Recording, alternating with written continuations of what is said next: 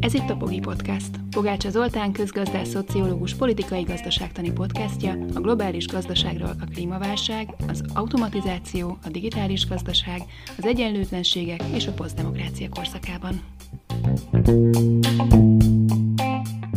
Törökországról egyre többet van szó a médiában, egyrészt azért, mert miközben hát a világban is van egy kétszemjegyű infláció, de Törökországban ennél sokkal magasabb, 80% körüli inflációkat regisztrálnak, és az ország az összeomlás szélén. Nagyon sokszor felmerül az a kérdés, hogy lesz-e Magyarországból második Törökország hasonlít-e a magyar gazdasági modell a törökre. Erről is lesz szó most a mai beszélgetésben. Karas Dávid Dáviddal, a Közép-Európai Egyetem kutatójával, illetve egy kicsit vissza fogunk menni oda, megnézzük, hogy a különböző Törökország értelmezések azok hogyan hamisak és hogyan tévesek. Ugye az egyik ilyen az a liberális értelmezés, ami szerint annyi történt, hogy a piacokat nem hagyta érvényesülni Erdogán, és ez van, amikor az állam beavatkozik. Azt is meg fogjuk nézni, hogy ez miért egy rendkívül erős tévedés, illetve azt is meg fogjuk nézni, hogy az a típusú hurrá optimizmus, amit az Orbán kormány kezdetben próbált sugározni Erdogán első tíz évével kapcsolatban, az miért volt téves, egyszerűen ki fog derülni, hogy a nemzetközi tőkeliberalizáció volt az, ami Erdogán első évtizedében lehetővé tette azt, hogy tulajdonképpen már akkor ingatag alapra, külföldi eladósodásra, háztatások és a török cégek külső valutában történő eladósodására épült, és hát egy építőipari boomra első évtized évtizednek ez a csodája,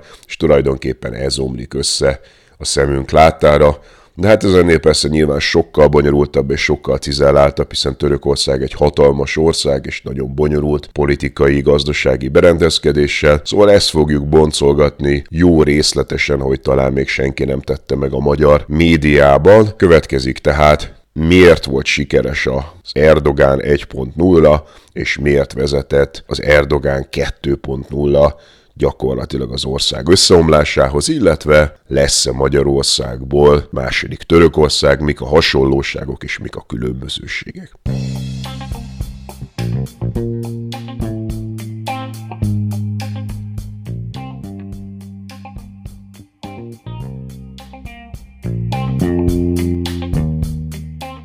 A török helyzet megbeszélésére vendégem tehát Karas Dávid, a CEU, a Közép-Európai Egyetem kutatója. Szia Dávid, köszönöm, hogy elfogadtad a meghívást. Szia, köszönöm szépen, hogy meghívtál. A török helyzet az nagyon bonyolult, és e, azt beszéltük meg, hogy vissza fogunk menni egészen e, Atatürkig és a, a korai török államnak a gazdaság szerkezetéig, de mielőtt ebbe belemennénk, mondjál röviden pár szót arról, hogy Ugye neked vannak konkrét tapasztalataid is Törökországgal kapcsolatban, meg most kutatsz is Törökországhoz kapcsolódó dolgokat, hogyha van kedved, mondja erről pár szót. Értem Törökországban, miután megvédtem a doktorimat, több éven keresztül kint voltam Isztambulban, és a 2016-os katonai pucs után hagytam el az országot, és most viszont úgy jutott vissza Törökország a, a látó határomba, hogy egy társzerzővel írunk éppen egy kutatást, ami, vagy egy kutatási projekt keretében írunk egy pár cikket, amelyek azzal foglalkoznak, hogy megpróbálják összehasonlítani a magyar és a török politikai-gazdasági folyamatokat, amelyeket az utóbbi tíz évben látunk. Erre majd ki fogunk térni a vége felé, hiszen e, valószínűleg nagyon sok mindenki erre kíváncsi, hogy mennyiben hasonlít és mennyiben különbözik Magyarország és Törökország. De ahhoz, hogy ezt az egészet megértsük, a, a, a hétköznapi magyar ember nem annyira ismeri a 20. századi, 21. századi török gazdaság történetet. Tehát szerintem javaslom, hogy menjünk vissza oda, hogy ugye az ottomán birodalom felbomlása után, az első világháború után megalakul a, török köztársaság, az önálló török köztársaság, és ott ugye Kemal Atatürk a, az Atya Úristen, és ott egy nagyon sajátos gazdaság szerkezet van, amit hát szoktak ilyen államkapitalizmusnak nevezni, tehát semmiképpen nem egy szabadpiaci kapitalizmus, de ugyanakkor nem is az a szovjet típusú állam, hanem akkor micsoda, mondjuk egy pár szót arról, hogy hogyan lehet leírni ezt a Kemal Atatürk féle gazdasági rendet? Igen, lehet, hogy kicsit érdemes még, még inkább visszamenni az időben, egészen a 19. század második feléig, ugyanis Törökországban akkor kezdődik egy államilag vezérelt reform programsorozat, ami akkor még ugye az oszmán birodalom berkein belül zajlik le. Ezeket hívják a tanzimat reformoknak, és ez lényegében arról szólt, hogy szembesülve az európai nagyhatalmaknak a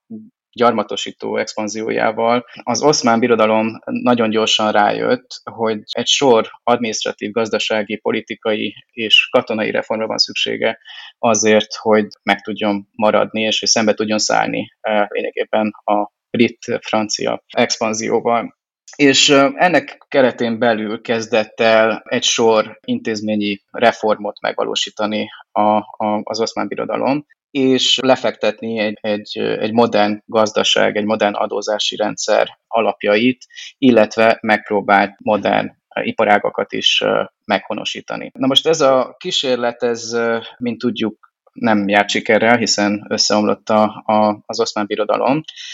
Ebben a reformperiódusban több ellentmondásos folyamat játszódott le. Sokáig a történészek úgy, úgy tekintettek erre az egész reform kísérletre, mint egy, mint egy általános kudarcra. Ezt azóta revizálták, és, és inkább arra fektetnek hangsúlyt, hogy, hogy mi minden fontos változás zajlódott le ebben az időszakban. Minden esetre, amikor az első világháború alatt ugye ugye Törökország vagy az oszmán birodalom a vesztesek oldalán köt ki, és, és szétesik, és Atatürk kerül, kerül hatalomra valóban, akkor nem a teljesen a nulláról indul ez, a, ez a, a projekt, amelyik arról szól lényegében, hogy egy nyugati hatalmakkal egy lábon álló modern kapitalista rendszert megpróbál, megpróbáljanak felépíteni. Na most megint csak a török tapasztalat az, az valójában nem egy izolált történelmi kísérlet, nagyon hasonló dolgokat láttunk mondjuk Japánban. Szintén a, a, a Meiji birodalom, amelyik nagyon hasonló motivációkból próbált, próbált szintén belülről modernizálni. És ahogy ezt a politikai gazdaságtan, illetve a történész, történészek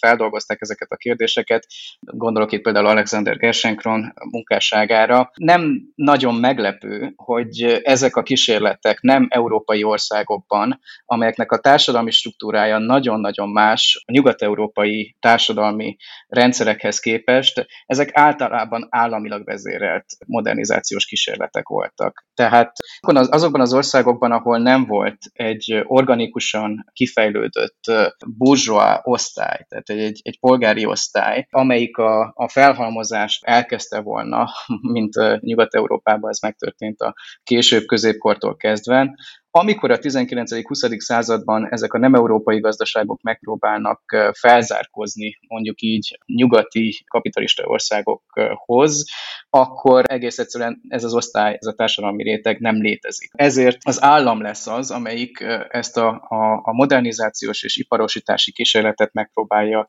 vezérelni az állam hozza létre az első bankokat, az állam hozza létre az első nagy ipari létesítményeket, koncerneket, az állam határozza meg azt, hogy milyen iparágakat kell fejleszteni, és általában valamilyen tervgazdasági rendszert alkalmaznak, ami nagyon hasonlít sok esetben a, a szovjet, illetve kommunista modellre. Az inspiráció az egyébként sokan foglalkoznak azzal is, hogy, hogy valóban Atatürknek az inspirációja az mennyiben volt a Szovjetunió, vagy a szovjet, szovjet tapasztalat,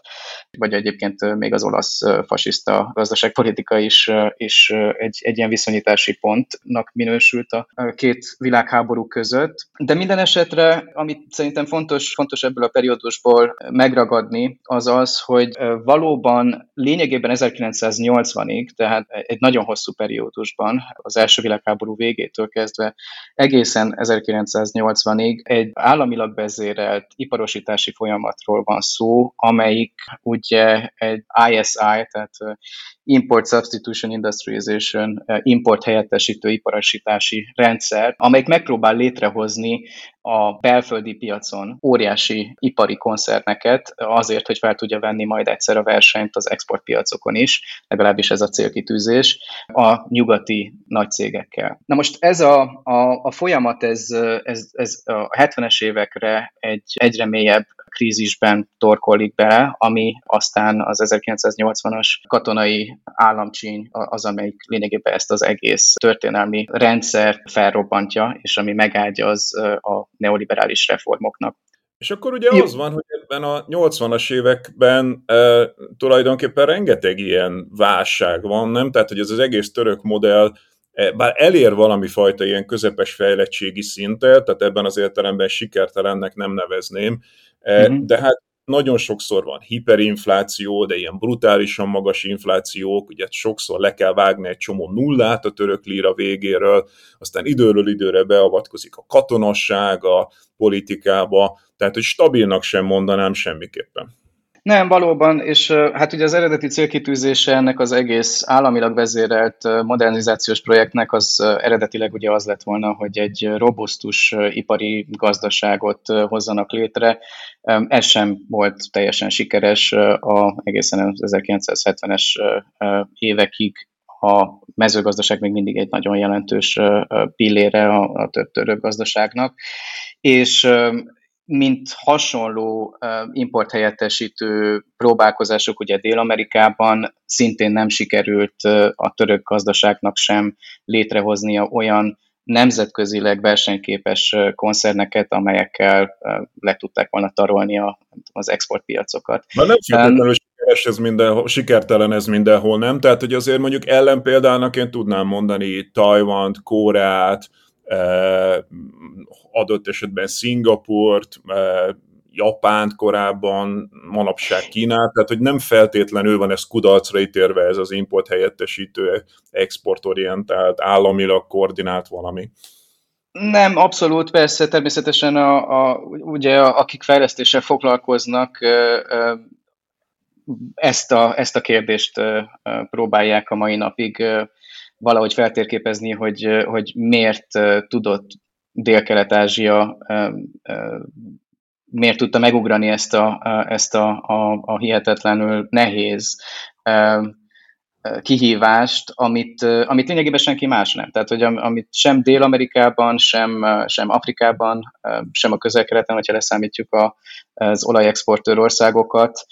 sem egyébként Kelet-Európában nem nagyon tudtak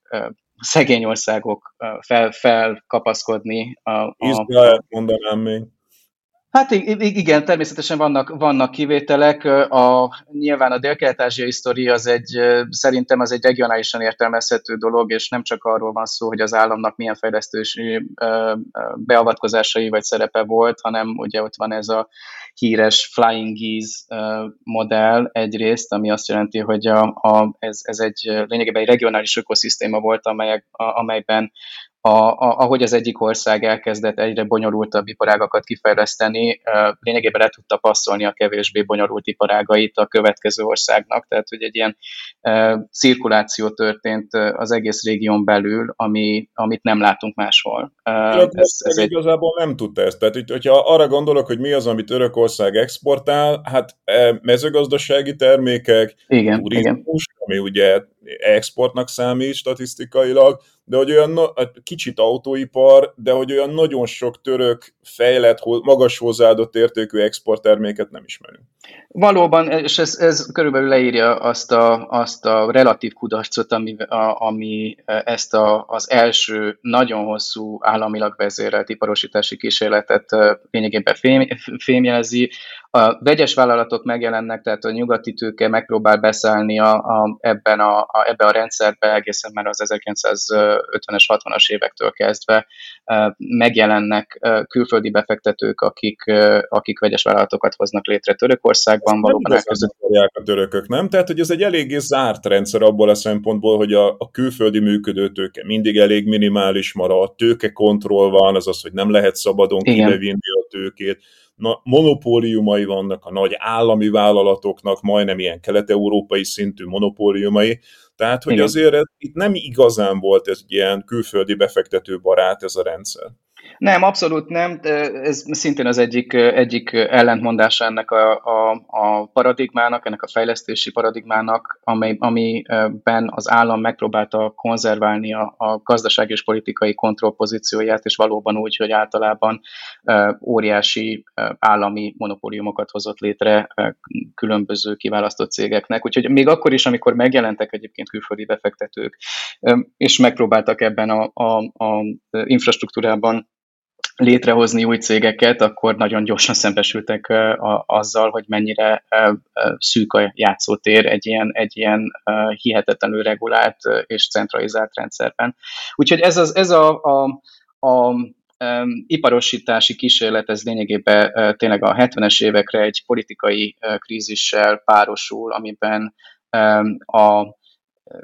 szélső baloldali és szélső jobboldali politikai mozgalmak egyre durvábban összecsapnak a, a, az utcákon. Ennek az egyik legtragikusabb momentuma az május 1 1977-ben, amikor a Taksim téren majdnem félmillió szakszervezeti delegált és, és fiatal és politikai mozgalmár és aktivista tüntet, és egyszer csak a tömegbelőnek a mai napig a tetteseket nem kapták el. Összesen 38 halott, halott lesz, és, és ez, ez, ez egy egész időszaknak, egy egész periódusnak egy ilyen nagyon, nagyon fontos lenyomata, mert ez a polgárháborús hangulat, ez a 70-es években nagyon hasonlít arra, ami Olaszországban szintén ugyanezekben a, a, az években történik, tehát amit Olaszországban az Anni di Piombónak hívnak az óloméveknek, um, ahol az államaparátuson belül van egy, van egy ilyen konspiratív fasiszta elképzelés arra, hogy hogy lehetne szítani lényegében a politikai jelentétet azért, hogy egy, egy lényegében megszüntetve a demokratikus intézményrendszert egy nagyon autoriter, lényegében fasiszta új államrendszert hogy lehetne kiépíteni. Most Törökországban nagyon hasonló a helyzet, annyira hasonló, hogy mint Olaszországban ez később kiderült, ez a, az államaparátuson belül létező konspiratív összeesküvés, ennek az egyik nagy támogatója az a CIA és, és a, NATO volt. Törökországban ez, ez szintén így történik. És és ez, ez, ez a feszültség a, a, a baloldali, szélső baloldali szakszervezetek, egyrészt a másik oldalról az iszlamista szervezetek között, ez, ez végül oda vezet, hogy, hogy 1980-ban a katonaság átveszi a hatalmat, és lényegében betiltja az összes, az összes pártot és, és egy, egy egészen 1983-ig egy, egy, egy katonai diktatúra, diktatúrát vezet be. Na most e, ez a politikai része ennek a, a, a történetnek, a 70-es évek krízise és a politikai ö, ö, stabilizáció egy, egy katonai diktatúra árán, de ugyanennek a folyamatnak van egy gazdasági oldala is, mert ez a katonai diktatúra 1980 és 83 között az, amelyik lényegében felrobbantja ezt a, az államilag vezérelt valóban monopóliumokra kiépített iparosítási stratégiát, és amelyik bevezeti azokat a reformokat, amelyek, amelyekkel lényegében Törökország becsatlakozik a nemzetközi piacgazdaságba. Akkor beszéljünk ezzel kicsit, ugye reformok szót említetted, és ugye sokszor kétségbe szokták vonni, hogy, hogy ezek tényleg reformok-e, abban az értelemben, hogy előre viszik a, a, a gazdaságot, vagy nem. Mik ezek, amelyeket reformok szó, szó alatt értünk? Uh-huh. Uh, igen, itt, itt fontos talán beszélni, hogy egy pár szót uh, említeni a, arról az emberről, aki a legfontosabb szerepet, történelmi szerepet játszotta ezekbe a folyamatokban. És, mint mondtam, itt uh, 1980 és 80, 83 között formálisan a katonaság az, aki átveszi a hatalmat, viszont van egy technokrata, aki tudjának, hogy Turgut Özál, aki valójában ennek az egész periódusnak a gazdasági részét felügyeli. Ő eredetileg egy, egy villamosmérnök, és az 1970-es években a Világbanknál dolgozik, aminek ugye fontos következményei vannak, mert tudjuk, hogy ez az a periódus, amikor történik egy paradigmaváltás a közgazdászok körében, és amit a neoliberális forradalomként szoktunk megjelölni. Ami Vagy az a Egyesült... konszenzus név alatt Igen, igen, pontosan. Úgyhogy, úgyhogy van, itt, van itt ez az ember, aki egy, egy török technokrata, aki pont abban a periódusban él és dolgozik az Egyesült Államokban, a Világbanknál, ami pont az egyik kín indítója ennek a, a, a neoliberális forradalomnak, aki aki a, a, a katonai pucs alatt konkrétan miniszterelnök helyettes lesz. És ő az, aki egy rövid reklám, és már is folytatjuk a műsort. Minden út egy utazás, és mi a Mazdánál arra törekszünk, hogy annak minden pillanata tökéletes legyen. Mazda CX-5 utolsó széria. 194 lóerős, két és fél literes mild hibrid benzinmotorral, akár milliós kedvezménnyel, vagy kedvező finanszírozási feltételekkel elérhető. A finanszírozást az Euroleasing nyújtja THM 4-től 4,9%-ig. A tájékoztatás nem teljes körű, a részletekről érdeklődjön márka kereskedéseinkben. Mazda, Crafted in Japan. Vége a reklámnak, folytatjuk a műsort. Lényegében különböző, különböző formákban egészen 1994-ig a török gazdaságpolitikának a legmeghatározóbb figurája. Tehát ő vezet be olyan reformokat, visszatérve erre a kérdésre, hogy milyen, mi, miről, miről is beszélünk. Neki van egy, egy ideológiai koncepciója, amelyik nagyon konzervatív, nem feltétlenül osztja mondjuk az atatürki szekuláris ideológiát, vagy ideológiának a, a, a, az alapjait. És, és viszont mi amennyire konzervatív társadalmi kérdésekben, ugyanannyira liberális gazdasági kérdésekben. Tehát, hogy neki van egy, van egy ilyen társadalmi víziója, amit úgy képzel el, hogy ez az egész állami uh, iparosítási kísérlet, ez egy, ez egy kudarccal végződött. Most, amire szükség van, az lényegében egy erős kis- és középvállalkozásokra épülő, exportorientált gazdaság, és Ugye itt, itt szintén állíthatunk párhuzamokat például azzal, amit, azzal a társadalom koncepcióval, amit mondjuk Margaret Thatcher vázol fel a Angliában szintén a, a, a 70-es évek végén, 80-as években, vagy akár ugye sokkal később mondjuk az első Fidesz kormányal Magyarországon, amelyik szintén egy ilyen polgári uh, víziót, vagy egy polgári gazdaságot vizionál, amiben van egy nemzeti tőkés és vállalkozó, vállalkozó osztály, amelyik nagyon, nagyon tág, és amelyik, amelyik lényegében a KKV-kra épít. Um, amit, uh, amit Turgut, Turgut Özel uh, megvalósít ebben a periódusban, uh, az ugye a, a, a tőkemérleg liberalizációja, tehát lényegében a külföldi tőke előtt megnyitja a kapukat. Létrehoz egy privatizációs hivatalt, és ami, ami, amire talán egy perc, perc múlva visszatérek, mert itt, itt vannak momentumok vagy, vagy folyamatok, amelyek, amelyeket fontos talán összehasonlítani Magyarországgal, ami ugyanebben a periódusban ugye szintén uh, egy liberalizációs folyamaton megy át, Um, még 1987-ben uh, szintén ő uh, bejelentkezik az Európai Unióhoz, uh, tehát uh, Törökország uh, hivatalosan um, egy uh, szeretne uh, innentől uh, EU, uh, az EU tagság felé uh, eljutni. És még egy, még, még egy fontos momentum, ami, ami a nehéhez kapcsolódik, az az, hogy 1984-ben um, egy jogi keretet ad az úgynevezett iszlámbankoknak, ami ami nagyon-nagyon fontos politikai, gazdasági következményekkel fog járni majd a, a, a 90-es, 2000-es években. Ugyanis ezek a bankok, ezek egy új finanszírozási lehetőséget kínálnak pont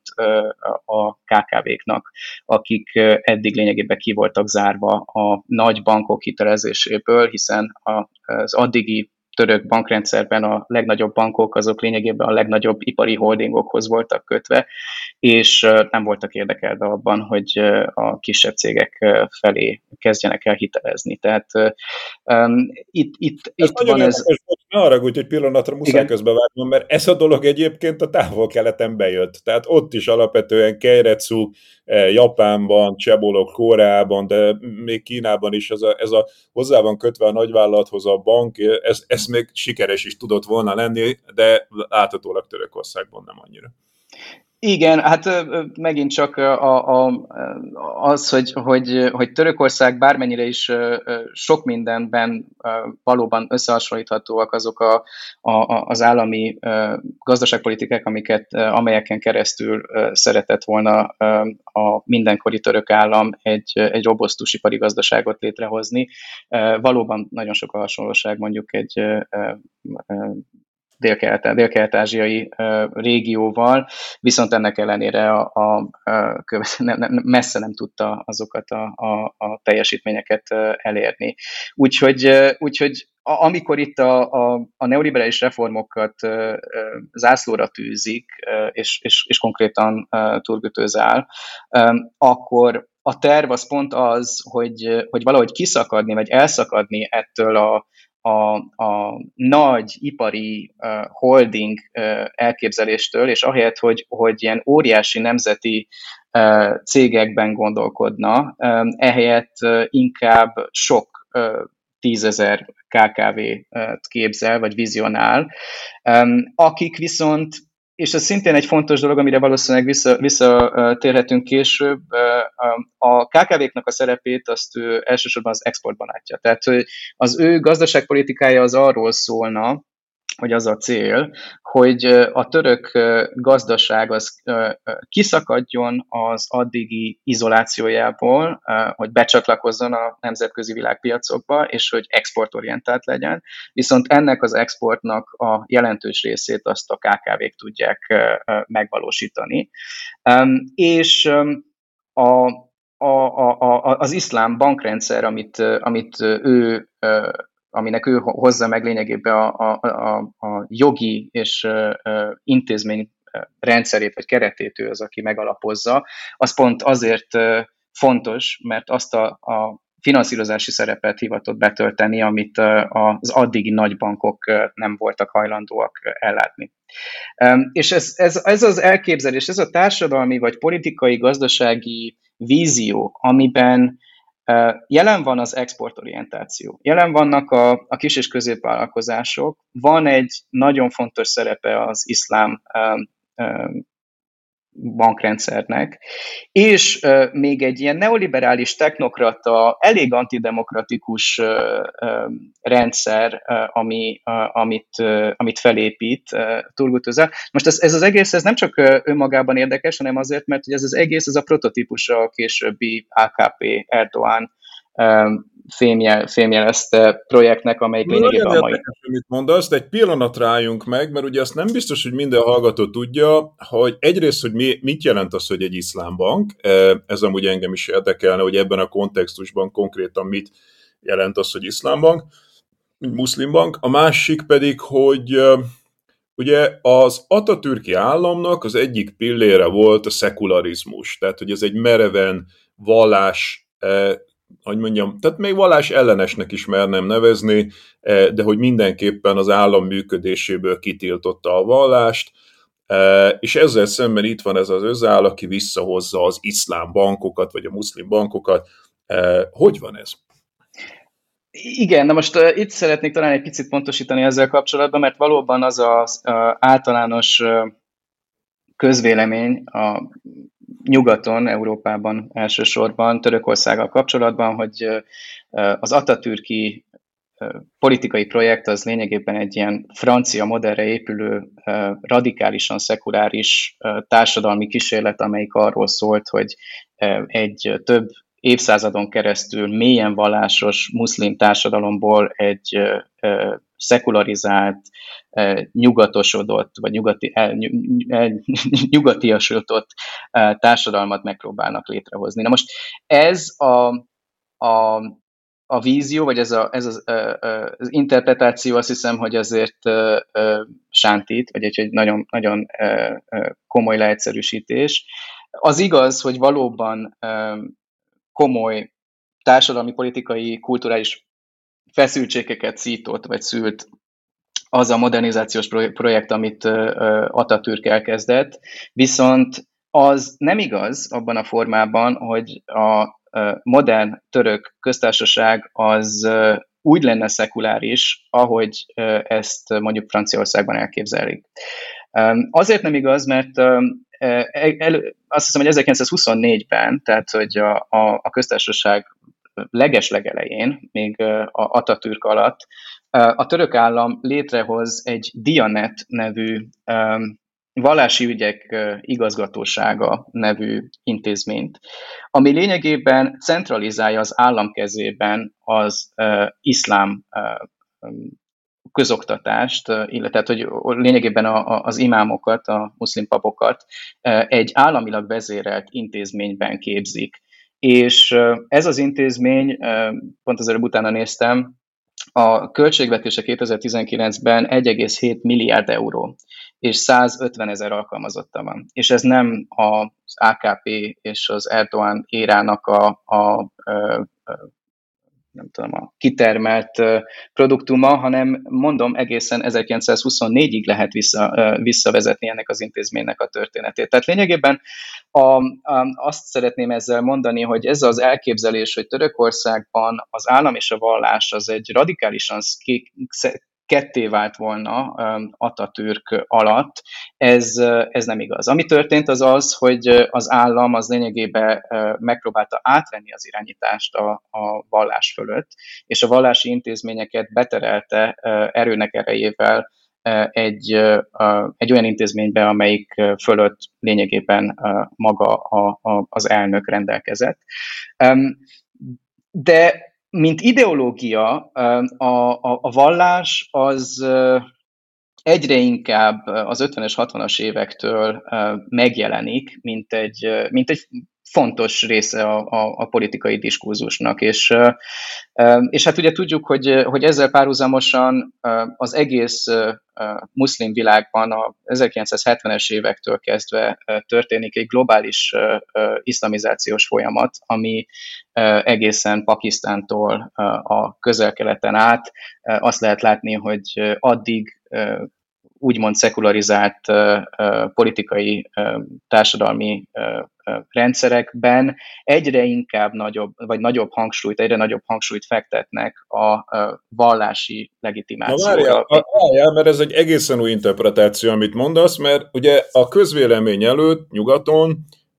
ez úgy van, hogy az Erdogán az tulajdonképpen az antitézise az atatürki szekuláris köztársaságnak, tehát amikor színre lép az Erdogán, és, és meg, megszervezi, vagy felerősíti ezt a e, iszlám vallási alapokra épülő pártját, majd utána hegemónná válik, azzal tulajdonképpen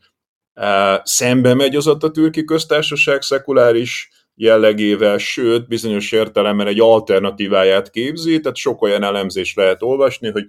Ugye vannak kint az Atatürk képek, mindenhol, ha valaki jár Törökországba, látja, hogy mm. mindenkinél magasabb szinten egy szimbolikus alak, ahol kirakják mindenhol a képét, és e, ezzel szemben az Erdogán is megjelenik egy ilyen hasonló, ilyen alkotmányos szinten fontos nagy figurává, aki viszont e, ennek pont az antitéziseként a vallást visszaemeli a török állam működésébe, és egy kicsit ezt az oszmán eh, hagyományt is, ami ellen tulajdonképpen a köztársaság létrejött az, az altatőket. Tehát, hogy te azt mondod, hogy nem is feltétlenül biztos az, hogy az Erdogán az ilyen direkt ellentéte, vagy, vagy, vagy leváltója az Atatürki köztársaságnak? Hát azt szeretném mondani, hogy, egy, hogy, hogy a dolgok egy picit bonyolultabbak ennél, és hogy az az ideológiai mondjuk azt, hogy térkép, amin mondjuk azt, hogy a szekularizált vagy a vallási politikai narratívákat el lehetne helyezni, ezek nem radikálisan szétválaszthatóak, és hogy egyre inkább a, a 70-es évektől kezdve inkább ezeknek valamilyen fúziója történik. Tehát, hogy a nacionalizmus a, és a, a vallási identitásoknak egy, egy egyre hibridebb, furcsább rekonfigurációja történik, aminek az egyik következménye mondjuk, a, vagy, vagy terméke mondjuk az AKP és, és Erdogan, de, de nem csak ő, tehát hogy azok a, azok a szereplők, a, a, a, akik mondjuk addig az 1960-as, 70-es évekig valóban inkább egy ilyen radikálisan szekularizált paradigmában gondolkodtak, vagy, vagy definiálták saját magukat, még ezek a szereplők is egyre inkább a 70-es évektől hajlamosak arra, hogy valami fajta szintézis képzeljenek el egyre inkább, amiben megpróbálják a, a saját iszlám hagyományaikat e, összeegyeztetni azzal a modernizációs kísérlettel, ami, amit sokan úgy éltek meg, mint egy, mint egy egy nyugati típusú társadalomnak a felépítése. Szóval a, a, az, csak azt, azt akartam ezzel elmondani, hogy, hogy az a, az a világkép, amit így általában társítunk a Erdoánhoz, az a, a, a vallási és, tehát hogy vallásilag konzervatív, de ugyanakkor gazdaságilag liberális, ugyanakkor pedig, pedig nacionalista, ez, ez, ez való, valójában az a fajta ideológiai szintézis, ami már az 1980-as években jelen van Törökországban, és amit akkor még ez az előbb megnevezett Turgut Özál képvisel, és, és a, a mai napig lényegében ennek a, a, a mondjuk ennek a, a, a nacionalista, iszlamista, neoliberális ideológiákjának egy, egy, egy ilyen koktélja vagy mixe az, amit a, a, a, a lényegében a mai napig a legtöbb domináns török politikai Világ. párt megpróbál különböző Világ. módon Jó, interpretálni. Ezt elfogadom neked.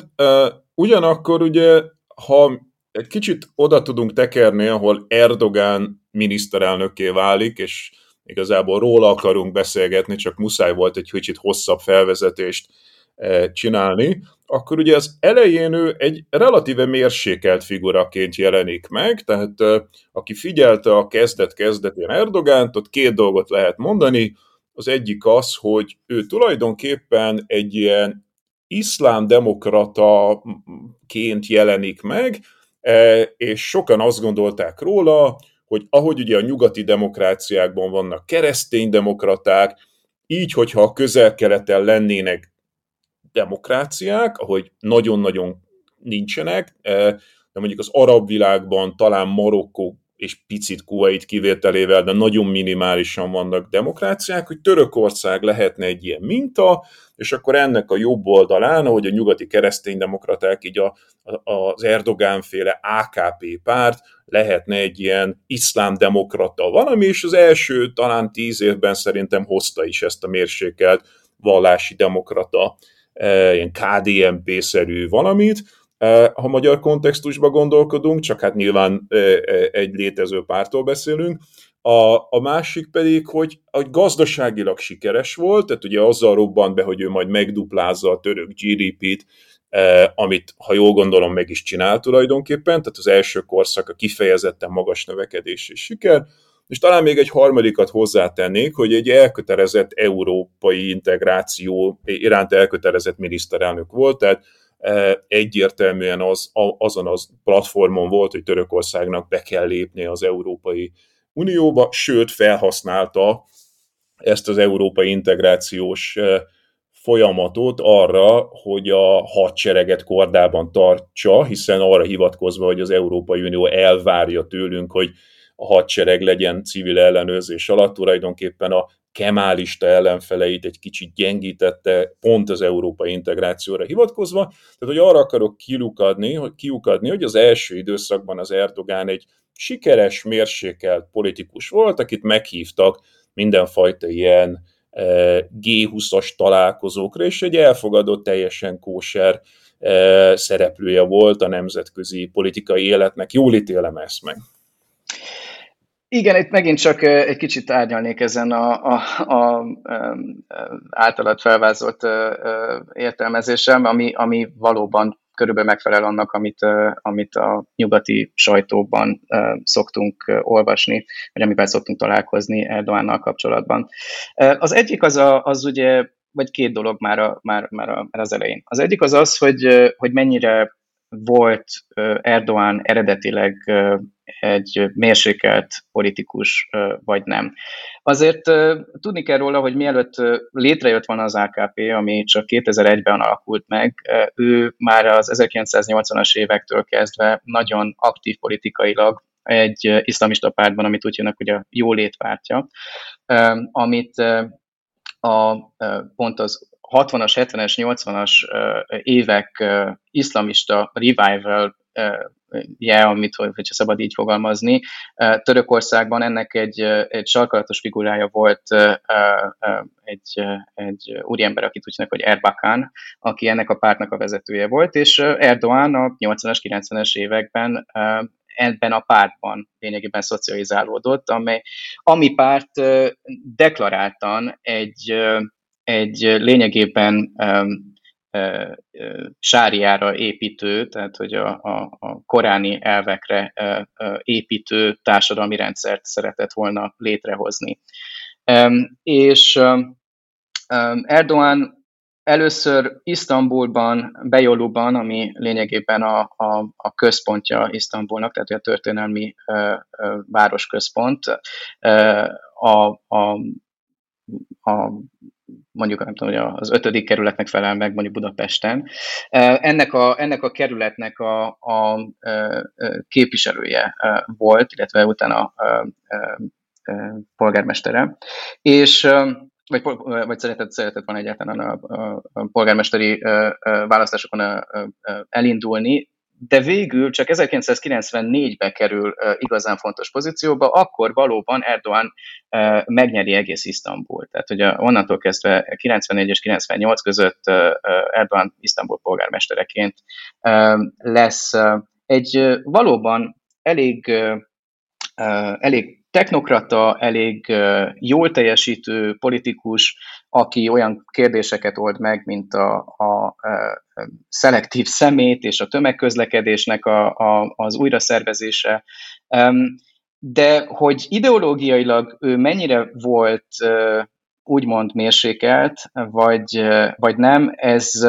ez, ez, ezt, azért ugye nem, nem nagyon lehet tudni, de azt viszont lehet tudni, hogy, hogy egy olyan pártban politizált, aminek a, a, a politikai terve az mégiscsak deklaráltan az volt, hogy egy kicsit az iráni uh, iszlamista uh, uh, rendszerre hajazó uh, uh, valamilyen sária alapú társadalmat hozzon, hozzon létre. Na most visszatérve a, arra, arra a pontra, hogy, hogy ez a két periódus, tehát hogy van a jó, jó Erdoğan, aki, aki 2000, 2002-től lényegében 2013-ig, amikor a Gezi Parki tüntetések elkezdődnek, ami nagyon komoly, brutális megtorlással felel a, a, a, az állam ezekre a tüntetésekre, de hogy van egy ilyen hosszabb periódus, a lényegében egészen 2013-ig, amit úgy szoktak fémjelezni valóban, mint a, a, a sikeres szintézise valóban a, a gazdasági növekedésnek, és, és ebben a periódusban valóban sokan úgy tekintenek az AKP-ra egyébként nyugaton, elsősorban Európára, mint egy sikeres kísérlet arra, hogy a, a, az iszlamista politikai erőket hogy lehet megszelidíteni, és hogy lehet egy kicsit valóban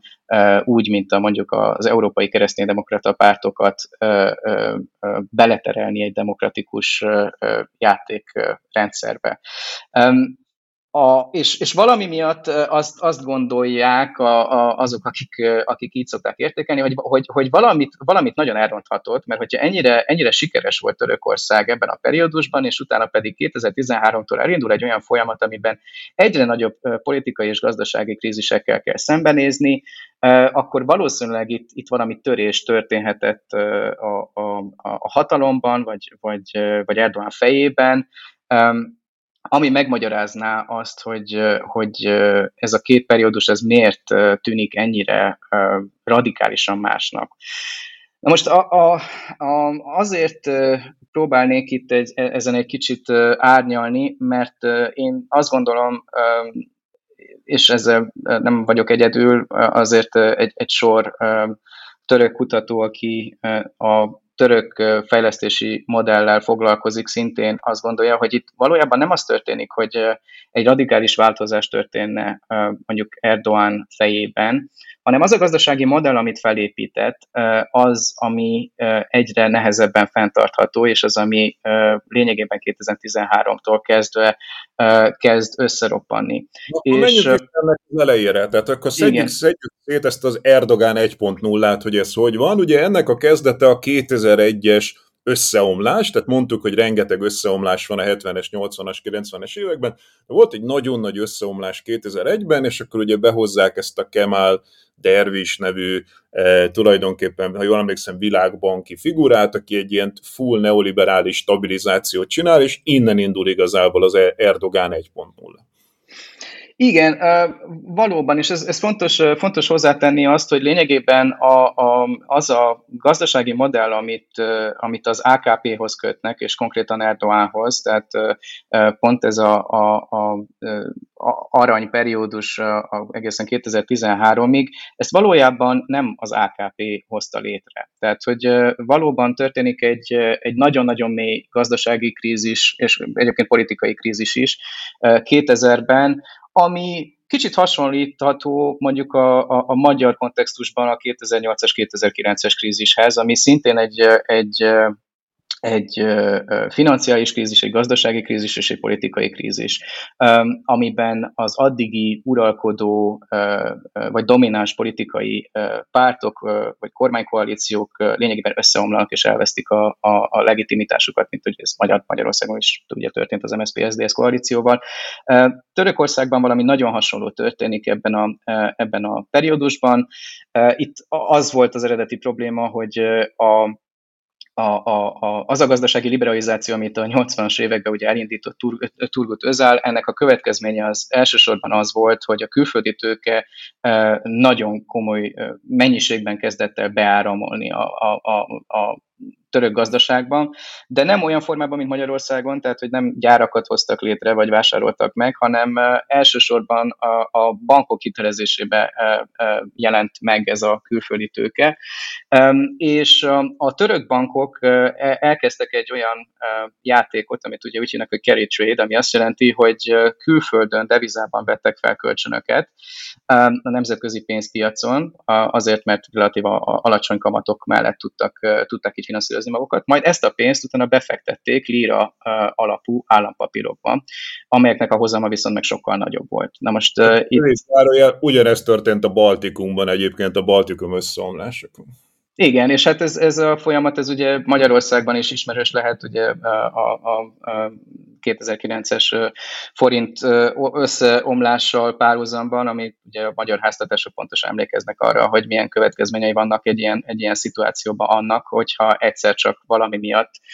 a belföldi fizetőeszköz az elveszti az értékét. És ez történt, ez történt Törökországban. Tehát volt itt egy ilyen devizanem és lejárati eltérés, amit ugye angolul currency és maturity mismatchnek hívnak, amiben a, a török bankok egyszer csak nagyon nagy bajba voltak, mert hosszú távon hiteleztek a török államnak lírában, miközben rövid távon vettek fel pénzt a devizában külföldön, és, és 2000, 2000-ben a külföldi befektetők egész egyszerűen azt gondolták, hogy nem fenntartható a török államadóság, és elkezdték masszív eladni. Álljunk meg egy pillanat, mert ez egy nagyon-nagyon fontos pillanat, tehát, hogy ugye az a első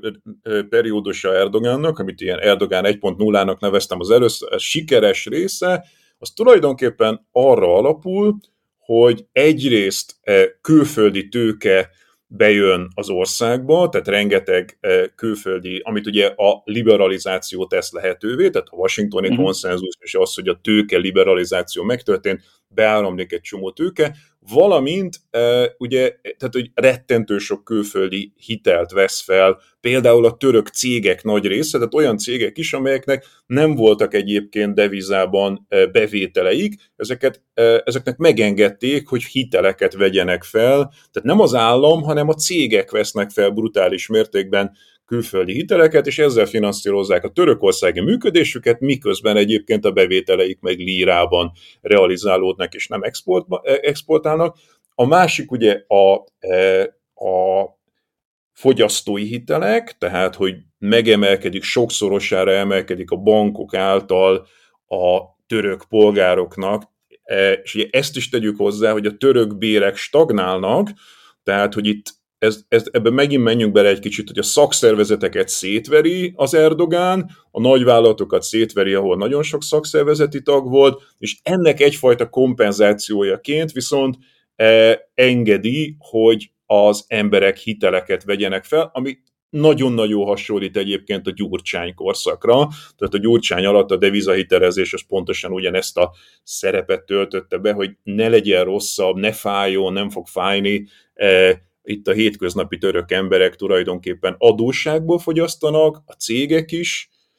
adósságból működnek, és talán még egy dolgot érdemes itt megemlíteni, az építőiparnak a kiemelt szerepét, tehát hogy brutális mértékű építőipar. Ha ezekről a dolgokról egy kicsit tudnál részletesebben beszélni. Igen, azt hiszem, hogy a legfontosabb aztán az utolsó, utolsó dolog, amit említettél, mert uh, elsősorban magyar hallgatóknak, hallgatóknak talán ez lehet a legérdekesebb, hogy ami valóban hihetetlenül fontos a török politikai-gazdasági folyamatoknak a megértésében, az az építő és építőipar, illetve uh, a, az ingatlan piacnak a politikai gazdasági szerepe. Ez ami, ami, ami szintén sok, sok párhuzamban a magyar magyar tapasztalatokkal. Na most annyi különbség azért van, hogy Törökországban a, az építőipar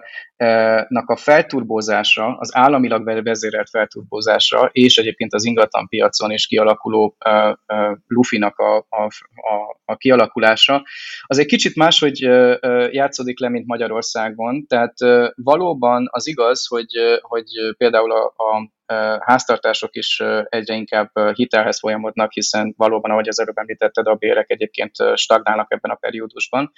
De az igazi masszív hitelezés ami a privát szektort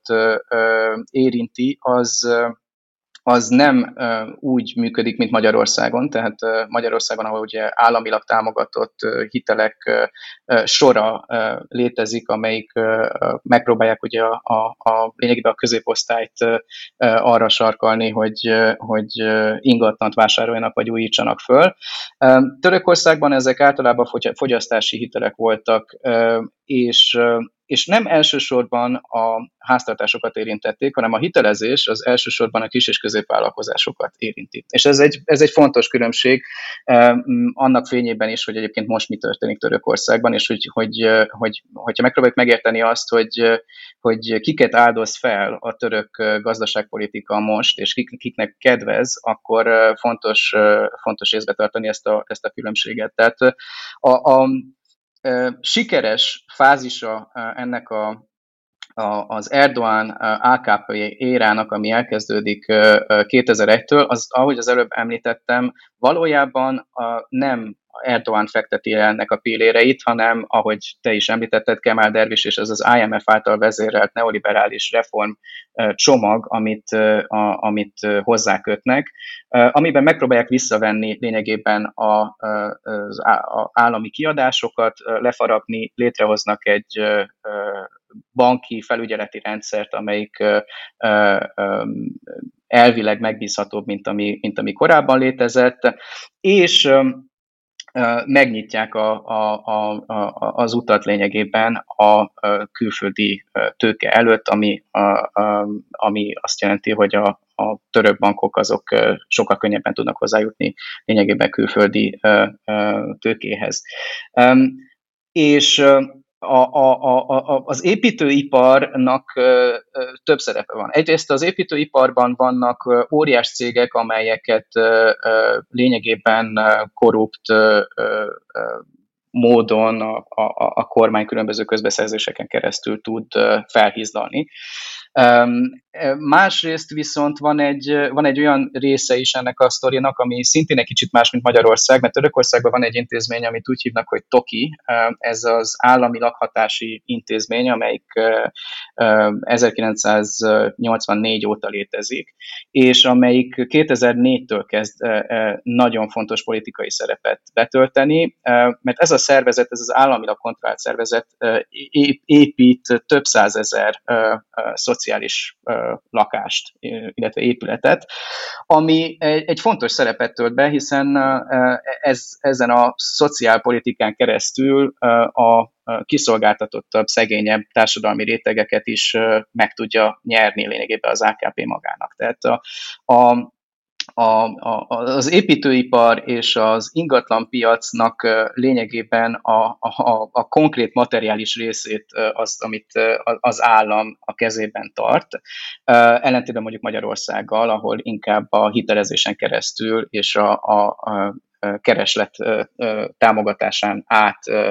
tudja mondjuk a magyar állam ezeket a, ezeket a folyamatokat szintén támogatni. Mit itt meg a lakhatás kérdése, mert ugye ez is történik, amit mondasz, tehát hogy a szegényeknek az állam lakásokat épít, de azért történik itt egy másik dolog is, tehát aki jár rendszeresen Törökországba, az láthatja, hogy ugye alapvetően azt szokták mondani, két Törökország van, az egyik ez az Ankara, Isztambul és a mediterrán partvidék, ami ilyen nagyon fejlett és nagyon szép és gazdag, és van a anatóliai rész, ami hát szegény és mezőgazdasági, és azért folyamatosan történik az, hogy millió szám eh, mozdulnak az emberek Anatóliából ebbe a fejlett régióba, és hatalmasra duzzal Isztambul, Ankara és a mediterrán térség, és hát itt van egy spontán lakásépítési folyamat is, tehát hogy piaci alapon cégek építenek brutások épületet eh, azoknak, akik vándorolnak, és hát eh, eh, Allah se tudja megmondani, hogy Isztambulban konkrétan hányan laknak jelenleg, mert van egy hivatalos szám, de mindig hozzáteszik, hogy valójában ennél már sokkal több ember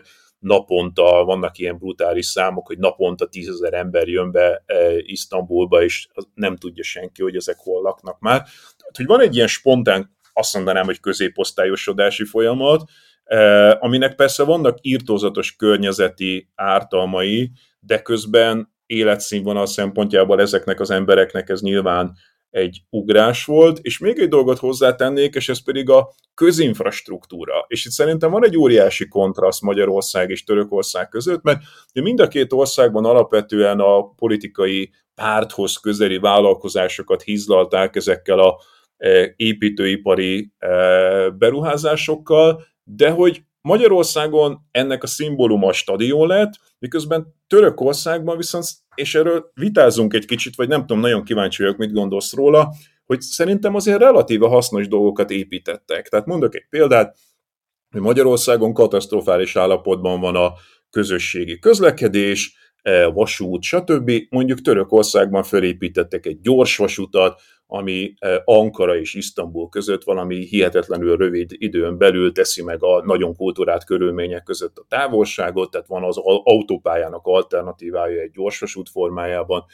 Fölépítettek egy nagyon nagy repteret, egy másik nagyon nagy reptér mellé, és ezzel tulajdonképpen a Turkish Airlines a, a világ egyik legsikeresebb légitársasága lett, e, építettek új metrót Isztambulban, ha jól tudom, még Ankarában is építettek új metrót, tehát hogy egy csomó, én azt mondanám, hogy tulajdonképpen hasznos dolgot. Nyilván lehetne vitázni a repülésnek a környezeti ártalmáról, de hogy ilyen fejlesztési szempontból ezek egy csomó embernek az életét javító dolgok voltak, ezek nem ilyen futballstadion-szerű fölösleges dolgok voltak. Mit gondolsz erről? Egy, egy kicsit kritikusabb vagyok ezzel kapcsolatban. Ezeket, amiket szint, említettél, ezeket megaprojekteknek hívják Törökországban, tehát ezeket az óriás infrastruktúrális befektetéseket, amelyeknek a finanszírozása és a, a, a tulajdona egy nagyon bonyolult ilyen public-private partnership formában létezik, és amelyiknek egyébként érdemes tudni, hogy, hogy komoly külföldi befektetők vannak ezekbe a projektekbe, tehát hogy ezek nem csak, nem csak belföldileg megvalósuló befektetések, például a európai fejlesztési bankok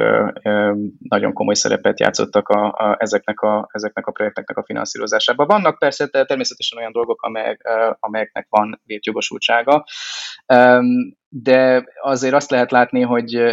hogy egyre inkább a, a valóságtól elrugaszkodott kísérletek ezek, úgyhogy ennek a legextrémebb változata az az a kanál is, amit ugye nem építettek meg, de ami, a, ami még mindig potenciálisan lebegtetnek, mint egy második boszporusz, ami megpróbálná összekötni ugye a, a Fekete-tengert és a Földközi-tengert, ami, ami nem valósult eddig meg, és amire valószínűleg semmi szükség nincs, és valóban a környezeti ára az, és egyébként társadalmi, szociális ára is elképesztő negatív és nagyon magas lenne. Szóval de hogy ezt... valami világ leghosszabb hídját, ahol át lehet jutni Isztambul megkerülésével e, Európából Ázsiába, e, valami írtozatosan hosszú híddal, tehát hogy vannak azért ilyen nagyon fura gigaprojektek. Igen, abszolút, de ezt, ezt, ezt inkább én mondjuk a David Harvey megközelítéséből értelmezem ezeket a folyamatokat, és úgy látom, hogy, hogy ez az infrastruktúrális fejlesztés, ez lényegében egy, egy, egy történelmi periódusnak a, a leképezése, amelyik arról szól, hogy amikor nem lehet produktív módon befektetni a tőkét, akkor a, ami marad, az lényegében az infrastruktúra. És ennek, ennek különböző manifestációja van. Tehát, hogy van egy iszonyatos nagy befektetési hullám, szintén az infrastruktúrában, mondjuk Afrikában, ami körülbelül, körülbelül ugyanerről szól, amiről mostanában sokat, sokat írnak, meg sokat kutatnak, és szerintem Törökországban ez, a, ez a, a, az infrastruktúrális megalománia, ami az AKP korszakát jellemzi, ez, ez szintén ennek, ennek tudható be. Tehát, hogy egy, nem, nem csak ez azért van, mert ez egy elmaradott ország. Tehát, hogy hallgat minket valaki, akkor azt fog benne megfogalmazódni, hogy hát ez egy hatalmas ország, elmaradott ország, és szükségük van infrastruktúrára. Persze, nyilvánvalóan szükségük van infrastruktúrára, mindenkinek szüksége van infrastruktúrára, de hogy a, a, azért egy, egy, egy sor olyan, olyan projektről van szó, amelyiknek egyébként a, a valós érdekek, amelyek ezek mögött vannak, azok legalább annyira, hogyha nem inkább politikai érdekek, és amelyek arról szólnak, hogy hogy lehet azt a klientúrát, amelyik a kormány körül van, lényegében felhízlalni, eltartani. Lehet, hogy erre is vissza, visszatérhetünk egy, egy picit, picit később. Egyébként a következő fázisa ennek a, a, a klientúra építésnek az az, hogy ezeket a cégeket, akik elsősorban az ilyen infrastruktúrális építőipari beruházásokban nőttek föl, ezeket a török kormány kormány megpróbálja Afrikába átirányítani. Tehát, hogy ott van egy ilyen déli nyitás-szerű program, ami szintén egy kicsit hasonlít arra, amit Magyarország megpróbál, csak sokkal effektívebb Törökország. Az együtt egy kísérletére. igen, igen, igen, igen. Tehát, hogy azok a, az, a, az a felhalmozott egyrészt tudás, másrészt pedig tőke, amit ezek a, a lényegében állami projekteken keresztül megvalósuló infrastruktúrális projektek, projektekben felnövő cégek, ezek most egyre inkább domináns pozícióban vannak olyan országokban, mint mondjuk Szomália, Líbia, Szudán, Nigéria, és és ez egy nagyon, nagyon átgondolt lényegében politikai stratégia a kormány részéről. Államod egy hitelt, és akkor ezből eltart ilyen török klientúra cégeket, mert most már nem otthon építenek, hanem máshol. Igen, igen, igen, igen, pontosan. Na most még csak annyit akartam ez a dologhoz hozzátenni, amit az előbb, előbb te is említettél, az a, az Anatólia és a nagyvárosok. A, a, Uh, amit a, a legelején mondtam még a, az iszlám bankokkal kapcsolatban, hogy Turgut azért nyitotta meg az iszlám bankok előtt a, a, a lehetőségeket, mert úgy gondolta, hogy szükség van a KKV-knak a, a, a felépítésére. Ez, ez, ez egy való, egyébként egy sikeres projekt lett, ugyanis létrejött egy olyan osztály, amelyik korábban nem létezett, akiket úgy hívnak, hogy anatóriai tigrisek. Most az anatóriai tigrisek azok pont azok a KKV-k, akik az addig relatív izolált, inkább anatóriai kis és középméretű városokból. A 90-es években pont az iszlám bankoknak a hitelezésén keresztül tudtak egyre nagyobb, a nagyobbra nőni, és amelyek elsősorban alacsony hozzáadott értékű, egyszerű iparágakban domináltak, és, és amelyek a 2000-es évekre a lényegében az AKP-nak az egyik legfontosabb politikai háttérországa. Tudsz példát Elnézést? mondani? Példát tudsz mondani erre? Hát most... Milyen kon- iparágak ezek? Mire kell igen, igen, hát az, az iparágakról, amir, amir, amiről szó van, ezek a, elsősorban a textil, tehát hogy nagyon-nagyon sok Törökország nagyon komoly textil exportőr, és például Denizli az egy ilyen, egy ilyen ipari centrum, ahol nagyon sok ilyen kis és középvállalkozás található. De, de szintén egyébként a, a, az építőipar, az, a, megint visszatérünk, nem csak óriás cégek vannak, hanem nagyon sok beszállító is, kis és középvállalkozás, amelyek, amelyek szintén a, a, az építőiparban dolgoznak. Ezek a, a és ez, ez egyáltalán nem egy marginális folyamat, tehát hogy ez a, ez a csoport, akiket anatóriai tigrisekként szoktak leírni, ők arról ismerszenek meg, hogy politikailag nagyon konzervatívak, vallásosak, és ezekben az egyszerűbb alacsonyabb hozzáadott értékű iparágakban voltak eredetileg koncentrálva, és az AKP-nak az egyik legfontosabb politikai pillére ez a csoport. Úgyhogy... Az, bocs, az fontos, hogy magas hozzáadott érték igazából nem jön létre. Tehát nevezhetjük ezt az első korszakot sikeres korszaknak, de hogy az a típusú átállás, hogy a közepes fejlettségről a magas fejlettségre megjelennének a magas hozzáadott értékű török termékek vagy szolgáltatások, ez nem igazán történik. Nem, tehát hogy megint csak visszajutunk oda, hogy ugyanúgy, ahogy az összes korábbi periódus fejlesztési, fejlesztési próbálkozás, amelyik mind arról szólt volna, hogy, hogy valahogy a török ipart azt hogy lehessen komplexebb, bonyolultabb iparágak felé eltolni, ez, ez, nem, ez nem valósult meg, és az AKP-nak a... Magyarországra, nem? Tehát, hogy a Fidesz kormányzás, ez dettó ugyanez, hogy igen. hogy ugye azt mondják, hogy középosztály, meg vállalkozások, de hogy alapvetően egy ilyen kormányhoz közeli nagyvállalati szektor megél belőle, de hogy nem, nem jön létre igazán exportképes, magas hozzáadott értékű magyar termék, ahogy török sem. Igen, azért annyi, annyi, annyi különbség van, hogy ellentétben Magyarországgal a török KKV-k azok exportálnak. Sőt, nagyon is exportálnak, tehát hogy, hogy valóban nem történik egy ilyen kvalitatív ugrás abban, hogy nem tudnak mondjuk nem tudom, biotechnológiát, meg, meg mikrocsipeket nem, nem tudnak gyártani. Viszont ezek a, ezek a kis és középvállalkozások, az előbb említett anatóliai tigrisek elsősorban masszívan jelennek meg külföldi piacok piacokon. És egyébként és ez is egy...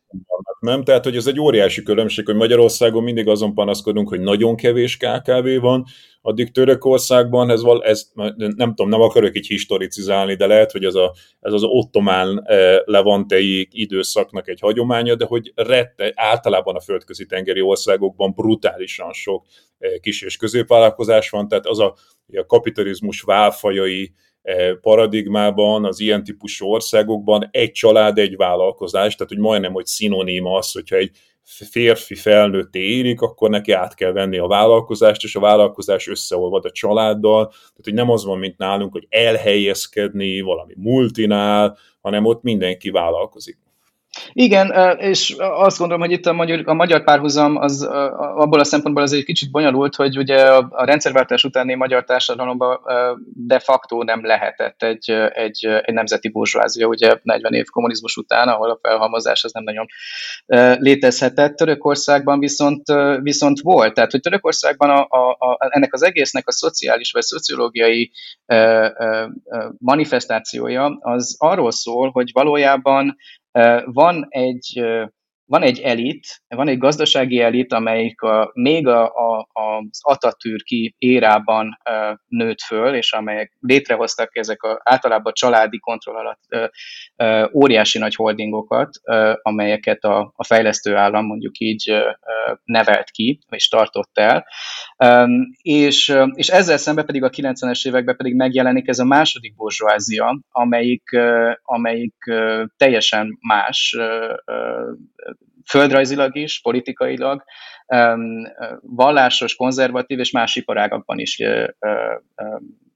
koncentrálódik. Na most ez a, ez a leegyszerűsített változat, azóta a dolgok azért sokat változtak, és egyre inkább azt lehet látni, hogy ez a két társadalmi csoport egyre inkább fúzionál. Tehát, hogy a, a, a régi elit és az új az, az egyre inkább... Ez így szokott lenni.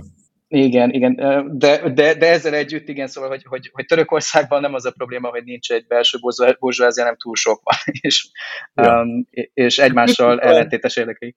Egy picit talán töltsünk időt a szakszervezetekkel, mert ugye ez egy nagyon-nagyon fontos dolog, hogy a konkrét számokra nem emlékszem, de egy ilyen 25% körüli szakszervezeti tagsága az Erdogán alatt lemegy ilyen 6%-ra, tehát gyakorlatilag kimondhatjuk, hogy kinyírja a szakszervezeteket. Igen, a, a, az egész megint csak nem tudom, fejlesztési, fejlesztési modellnek talán, hogyha hívjuk ezt a, ezt a kísérletet, amit az AKP alatt látunk, a, akkor azt lehet látni, hogy egyre inkább a, a lényegében a munkavállalóknak a, a, a, a kizsákmányolására épül, és hogy egy, egyre durvábban és intenzívebben és autoriter ö, ö, ö, körülmények között ö, hoz a kormány olyan döntéseket, vagy, vagy, vagy, vagy olyan polisziket, amelyek lényegében egyébként összefügg ez a két történet, tehát ez erről, amit a KKV-król mondtam, és az, amit, amit te is most felhoztál a szakszervezetekkel kapcsolatban, ami megint csak, itt lehet egy magyar áthallás, a kis és középvállalkozásoknak ugye a legnehezebb piacképesnek maradnia, és ő, ő nekik ugye elemi érdekük azt, hogy, hogy például a, a különböző juttatásokat hogy lehetne minimalizálni, a, a munkavállalóknak a jogait hogy lehetne szintén minimalizálni, és, és hát a, a, a kis és középvállalkozásoknak a felemelkedése az, az nem független attól, hogy egyébként egy nagyon tudatos policy az arról szól, hogy hogy lehet a, a szakszervezeti mozgalmakat lényegében tönkretenni vagy szétverni. Van egy ami... nem? Tehát, hogy a, ha, ugye, amit érdemes elmondani, hogy az Atatürk, nagyon, az Atatürk, az Erdogán nagyon közel van az ottani iparkamarához. Tehát én ott is látok egy egy analógiát, hogy ugye Orbán és a Magyar Iparkamara, Erdogán és az ottani iparkamara, Orbán, aki rabszolgatörvény és, és nagyon szakszervezet ellenes, és Erdogán, aki szintén szakszervezet ellenes, tehát ebből a szempontból megint van egy párhuzam. Igen, megint csak azzal, azzal kiegészítve, hogy, hogy mivel a török burzsázia nem egy kaptafára készült, hanem különböző rétegei vannak, ezért különböző érdekképviseleti szervezetek is vannak. Tehát, hogy például van a TÜSZIÁD, amelyik a, a szekuláris, hagyományos üzleti koncerneknek a, a tömörítő szervezete, akikkel például a, a az AKP kormány nagyon bonyolult és, és konfrontatív és agresszív általában. Ezzel szemben van a Müsziád, amelyik pont ezek, ezeknek az anatóriai tigriseknek, KK, KKV-knak, vallásilag konzervatív vállalkozóknak a, a szervezete, és nyilvánvalóan itt nagyon szoros a kapcsolat az AKP és a, a Műsziát között. És akkor még volt egy harmadik szervezet is, amit úgy hívtak, hogy Tuskon, ami viszont meg a Fetula Gülen mozgalomhoz volt közel. És még, még annyit ezzel kapcsolatban, hogy egyébként az is érdekes, hogy ezek a, a, a gazdasági csoportok az exportban is megnyilvánulnak. A Tüsziád azok olyan, olyan cégekről, olyan cégeket tömörít, amelyek elsősorban az Európai Unió felé exportálnak, a Müsziád, tehát ez a muszlim konzervatív üzleti csoportok, ők elsősorban a közel-keletre, és a Tuskon, ami most már nem létezik, de ami a Fethullah Gülenhez volt kapcsolható, ők elsősorban a Közép-Ázsiában és Afrikában voltak jelen. Tehát, Azt, hogy a... a Fethullah Gülen, arról ígérem, mindjárt majd beszélni fogunk, mert ezt se fogja tudni feltétlenül minden hallgató, de, de majd, majd őt is részletezzük. Viszont kezd, kerüljünk közel akkor az összeomláshoz, tehát ugye ezt az első periódus talán kiveséztük, ez tart nagyjából a 2001-es válságtól úgy 2012-ig, és egyébként szerintem a jellemzője az, hogy jelentősen nő a GDP, tehát hogy a, ugye ezt az ígéretét a, az Erdogán, hogy megduplázza a török GDP-t, ez betartotta, tényleg megtörtént, a török lira árfolyama teljesen stabil, tehát ha jól emlékszem, ilyen két lirát adtak egy euróért, és ez gyakorlatilag így volt egészen stabilan 2012-ig, és akkor ott beindul valami, a 13-as Gezi Parki hát ilyen válságot, vagy tüntetéseket említette meg, fordulópontként egy kis érdekes anekdóta, hogy én nagyon pici gyerekként ott voltam a 70-es évek végén a pucsokban, Isztambulba beszorulva egy szállodába matchboxoztam, e, és aztán sokszor jártam utána Törökországba, de a Gezi parkos tüntetést is sikerült elkapni, és ott pár száz méterre a Gezi parktól egy szállodába, szálloda tetején a 11. emeletről volt szerencsém végignézni a Gezi parki tüntetést, e, párhuzamosan a CNN monitorján és lent a parkban. Ott valami, e, ott valami megtörik, e, és, és onnantól fogva hát a növekedéssel is bajok vannak, de hát ugye leginkább az árfolyammal, tehát hogyha valaki megnézi ebből az időszakból a török lirának az árfolyamát, az egy ilyen exponenciálisan romló görbe, tehát gyakorlatilag folyamatosan gyorsulóan romlik az árfolyama a török lirának, és most már ott tartunk, hogy 17-et is adnak egy euróért. E, mi az, ami a Gezi Parkban ennyire, a maga a Gezi Park a fontos, vagy ez csak egy szimbólum, de ott valami más történik, tehát miért pont akkor roppan meg ez az erdogáni modell? Igen, szóval, hogy megint csak itt visszajutunk oda, hogy ez az alapvető kérdéshez, hogy mi az, ami magyarázza ezt a törést. Hogy lehet az, hogy, hogy van ez a, a fényes, fantasztikus, mind politikailag, mind külpolitikailag, mind gazdaságilag tele sikerekkel az első periódus, és utána pedig kezdődik ez a, a, a lassú, eleinte lassú, de utána egyre, egyre gyorsuló és egyre radikálisabb krízis, ami Valóban 2013-ban tehát van egy óriási nagy tüntetéssorozat Isztambulban, ami egy városrehabilitációs projekt miatt robban ki a, lényegében a, a, a belváros legnagyobb közterén. Park, a, után... a park, akartak építeni igen. egy bevásárló központot. Egy bevásárló központot, igen. Volt, és hogyha ez nem lenne elég nagy csavar, akkor ebbe a bevásárló központba ottomán katonákat akartak rakni, ilyen, ilyen figurákat, vagy igen, valami egész. Igen, igen ami megint csak, megint csak azt hiszem, hogy tökéletesen leírja azt az ideológiai uh, hibridizációt, amiben a, a, az iszlám referenciák és a neoliberális uh,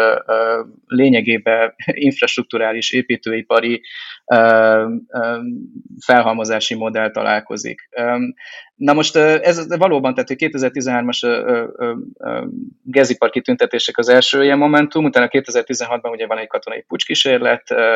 és 2018-tól pedig lényegében a lírának valóban a, a folyamatos összeomlása. Még annyi, hogy 2019-ben egyébként önkormányzati választások vannak, ahol először az AKP elveszti Isztambult és Ankarát, tehát hogy ott azért lehet látni, hogy politikailag itt nagyon kezd recsegni, ropogni a léc a, a, a rezsim alatt. Na most a kérdés az az, hogy, hogy, hogy ez itt ez, ez a Gezi Parkról szól-e? Szerintem nem. A, a, a, a, ez sokkal inkább összefügg azzal, hogy globális folyamatok azok hogy csapódnak le a török gazdaságban, és ami más történik 2013 körül, az ugye az, hogy a válság utáni kríziskezelés Amerikában az amerikai központi bank, ugye a Fed, azt egy quantitative easing nevű mechanizmussal hihetett. 2009-es válságról beszélünk. Igen, igen, igen. Tehát a válságkeze, válságkezelést az amerikai központi bank egy quantitative easing nevű policy-vel próbálta megoldani, aminek a keretében elképesztő mennyiségű pénzt pumpált lényegében a, gazdaságban. Most ezen a pénznek egy jelentős része ez a feltörekvő piacokra összpontosított, ahol elég komoly kamatokat tudtak, vagy voltak kénytelenek ezek az, ezek az országok felkínálni e, a külföldi befektetőknek. És ami 2013-ban elkezdődik, az az úgynevezett taper tantrum, ami ugye arról szól, hogy a, a, az amerikai központi bank bejelenti, hogy fokozatosan abba fogja hagyni ezt a, a, a, a pénzgyárat lényegében, amit, amit ők elindítottak. És ez a különböző feltörekvő piacokat ugye elég érzékenyen érinti, ö, elsősorban az olyan országokat, mint Törökország, amelyeknek a gazdasági modellje az lényegében arról szólt, az egész AKP ö, ö, még a ö, ö, gazdasági modellje az lényegében arról szólt, hogy hogy rövid lejáratú külföldi, külföldi tőke befektetések a török bankrendszeren keresztül lényegében az építőiparban csapódnak le elsősorban. Tehát onnantól kezdve, hogy, hogy a nemzetközi szinten elkezdődik egy ilyen globális likviditási visszahúzódás, onnantól kezdve egyre nehezebben fenntartható ez a gazdasági rendszer. Egy picit és meg még egyszer, ne haragudj, de egy összegzést itt muszáj megtennünk. Tehát itt tulajdonképpen két csapatnak az állítása dől meg. Az egyik ugye az Erdogán féle csapat, aki azt állítja magáról, hogy modernizálta Törökországot, és itt valami szuper nagy dolog történt, és kiderül, hogy nem. De ugyanúgy megdől egyébként a nemzetközi pénzügyi szervezeteknek az állítása is, akik meg ugye azt mondják, hogy 2001-ben a Kemal Dervis féle neoliberális reformokkal ők létrehoztak egy olyan strukturális változást, ugye a, a török munkaerőpiac liberalizálása, a tőke liberalizálása, stb., hogy ezzel ők létrehoztak, szintén azt állítják, hogy rendbe rakták Törökországot, miközben kiderül, hogy valójában annyi történt, hogy ezzel a tőke liberalizálással beengedtük azt a tőkét, amit Amerikában e, nyomtatnak, és mivel itt egy kicsit jobban lehet rajta keresni, mint Amerikában, ezért fújtunk egy hát buborékot, egy, egy erősen ingatlan piaci buborékot, és ez kidurran, tehát hogy se, se Erdogánnak nincs igaza, se a nyugati eh, nagy eh, pénzügyi szervezeteknek, hanem itt valami harmadik dolog történik. Igen, körülbelül, körülbelül így értelmezem ezeket a folyamatokat. Nyilván nincs konszenzus e, ezekkel a kérdésekkel kapcsolatban, ahány elemző, annyiféle álláspont, de van egy remek cikk, ami nem rég jött ki a Review of International Political Economy-ba, amit mindenkinek ajánlok, aki érdekel ez a téma. Fúria Apaidin és Mehmet Kerem Csobán írták ezt a cikket, amelyik azt hiszem, hogy a legjobban foglalja össze ezt az interpretációt, amit az előbb én is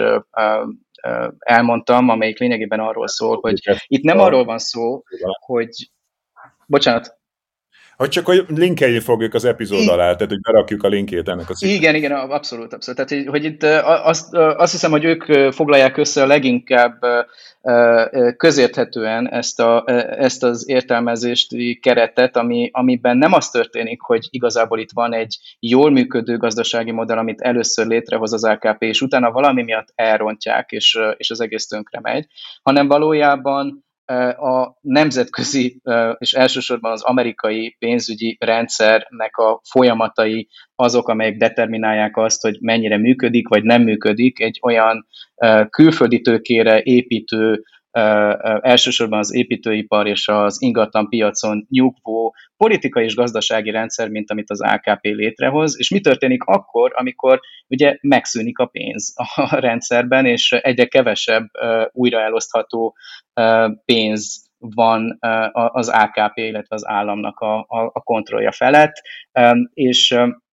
a, a, ebben, a, ebben az interpretációban nem teljesen uh, uh, meglepő az, hogy a, a, a politikai a autoriter elemei ennek a rendszer, rendszernek akkor radikalizálódnak, amikor egyébként a globális likviditás az, az egyre inkább korlátozódik. Na, erről egy kicsit beszéljünk, mert itt ugye az történik, hogy a korábban mérsékeltnek tartott iszlámista Erdogán hirtelen lesz egy radikális iszlámista, sokak szerint fundamentalista, egyre durvul a politikai elnyomás, tehát bezárnak konkrétan újságokat, iszonyatosan sok újságíró börtönbe kerül, korlátozzák a Twittert, a Facebookot is néha, a politikai pártoknak a, a lehetőségeit, tehát hogy egy ilyen autorizációs folyamat is történik, és aztán, amiről beszéljünk, van egy pucs 2016-ban, és erre emlékezhetnek sokan, hogy látványosak voltak a képek, hogy ott Isztambulban van egy nagy híd, ahova kivonulnak az Erdogán párti tüntetők, és akkor szembe kerülnek a pucsistákkal, és akkor előkerül ez a misztérikus alak, akit Gülennek hívnak, akit te már említettél ebbe a beszélgetésbe, szóval hogy egy picit erről a pucsról mondjál már pár szót, hogy ez micsoda, és hogy ez miért jön jól aztán az Erdogánnak. Igen, az, hogy konkrétan mi történt a, a, a pucs, pucs mögött, milyen csoportok voltak, és, és ki hogyan, és hogyan koordinálták ezt a, a, a kísérletet, azt valószínűleg nagyon sok időre van szükség, hogy, hogy történészek ezt ki, ki tudják gobozni. Senki nem tudja pontosan, hogy, hogy a dolgok hogy történtek. Amit lehet tudni, körülbelül az az, hogy a katonaságnak egy, egy, egy része ennek a pucs kísérlet, kísérlet mögé beállt. Azt is lehet tudni, hogy még, még a pucs előtt, tehát ez 2016 júliusában van, de hogy 2013-tól már történik egy politikai krízis a, a, az AKP és a, a szavazóbázisa körül, ugyanis valóban ez a uh, szintén iszlamista uh, um, üzletember egyébként és, és vallási vezető, akit Fethullah Gülennek hívnak, akinek van egy nemzetközi iskola alapítványi szervezete, amelyik, amelyikkel egyébként már a 80-as, 90-es évektől kezdve nagyon, nagyon különböző helyeken lényegében egy ilyen iszlamista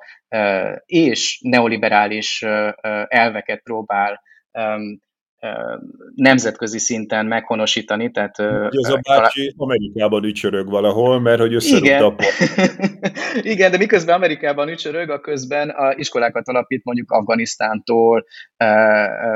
Afrikáig, és, és egyébként persze természetesen Törökországon belül is nagyon aktív, és nem csak iskolákat alapít, hanem a, ahogy az előbb mondtam, egyébként a felemelkedő új, új burzsóáziának egy jelentős része az, az konkrétan az ő mozgalmához is köthető. Ez Tehát, hogy ők... Hát mutatis mutandis, a, a, a, amit az előbb mondtam, a Tuskon nevű szervezet, az, az például kifejezetten olyan cégeket egy, képviselt, akik a, a, a Fetula Gülen mozgalom részei voltak. Na most ideológiailag Meglepő lehet, hogy, hogy, hogy miért, miért van itt bármiféle érdekellentét mondjuk egy, egy Erdoğan és egy Fethullah Gülen között, hiszen körülbelül ugyanazt képviselik, tehát szintén egy iszlamista és ugyanakkor neoliberális politikai gazdasági modellt. De aztán a, a, a 2013-14 között egyre erőteljesebbek a, a, a érdekellentétek, aminek nagyon sok különböző oka van. Leegyszerűsítve a Fetula Gülen verzióban egy, egy, egy inkább technokrata rendszert képzel, képzelnek el, amelyik egyszerre, egyszerre vallásos, de ugyanakkor kiszámítható, és, és ezzel szemben pedig ugye az Erdoğan az egy egyre radikálisabban centralizáló politikai rendszert, egy autokrata politikai rendszert épít föl, ami ennek a gazdasági elitnek, aki a Fethullah Gülen mögött sorakozik föl, nem feltétlenül szimpatikus. Tehát, hogy bármennyire is osztoznak az iszlamista és, és neoliberális elvekben, de sok kis és középvállalkozó, aki, aki addig AKP szavazó volt, az azt gondolja, hogy, hogy, hogy egyre kiszámíthatatlanabb az, a, az az intézményi rendszer és politikai rendszer, amit a, a, az Erdoğan kreál, és, és hogy inkább valami fajta technokrata medebbe kéne visszaterelni ezt, a, ezt az egész folyamatot. Most nem e, tudjuk, hogy ő szervezte a pucsot, vagy nem. E, talán sose fogjuk megtudni, de hogy az Erdogán azt állítja, hogy igen, és ugye ezt a pucsot ezt így 5 perc alatt leverik, és nagyon jól jön az Erdogánnak, ugye ha jól emlékszem, úgy is fogalmazott később, hogy Allah adta a kezébe ezt a pucsot, mert hogy erre való hivatkozással ugye elnöki rendszer tud bevezetni, és a miniszterelnök helyett elnöki avanzsál, és egy ilyen, hát megint csak egy ilyen franciásabb, amerikaiasabb típusú rendszer e, tud e, csinálni, e, tehát tulajdonképpen jól jön ki a, e, az Erdogán ebből a, ebből a sztoriban. Hát abszolút egy olyan, egy teljesen páratlan tisztogatási hullámot kezdenek el már a pucs másnapján, és ezt jól tudom, mert ott voltam helyben, úgyhogy ezt, ezt elég, elég közelről láttam, hogy ez hogy történt. A, a, a pucs leverésének a, a leverésétől számítva pár órával jelentek meg az első hírek arról, hogy milyen listákat fognak nevesítve lényegében kiket fognak bebörtönözni, és, és eltávolítani a különböző funkciókból. Tehát lényegében itt ez egy olyan... Egy olyan... Igen, meg újságírókat is, értelmiségét. Abszolút. Tehát természetesen ez messze tovább, vagy, vagy, vagy, vagy túlment azon, hogy egy ilyen szűk konspirációt hogy lehetne lényegben megfogni. Ez, ez, a, ez a szituáció, vagy a krízis helyzet arra volt jó, hogy az összes demokratikus vagy ellenzéki erőt lényegében itt felszámolta a rendszer, és innentől kezdve valójában a, a, a formális politikai játéktér az, az teljesen kiüresedett. A, a,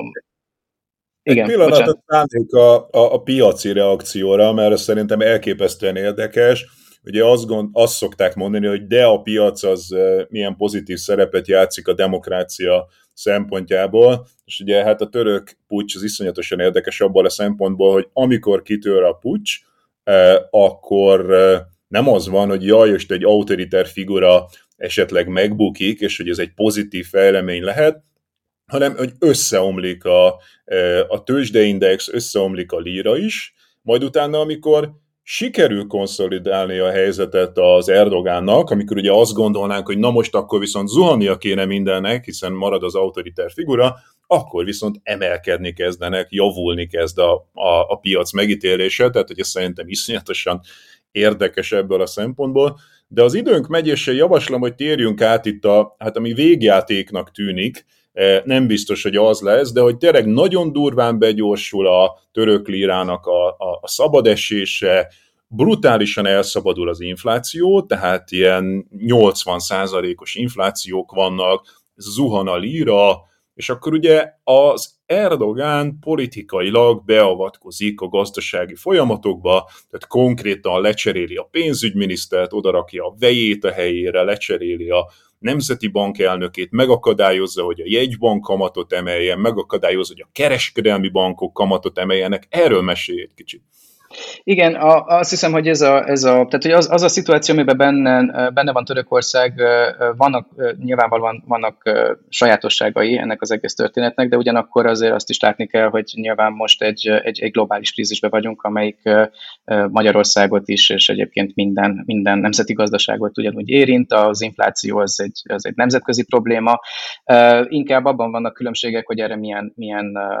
válaszokat proponálnak a különböző kormányok a világban. És ami, ami meglepő Törökországban, az nem feltétlenül az infláció mértéke, bár, bár valóban nagyon extrém, és a hivatalosan 75% körül van, valószínűleg uh,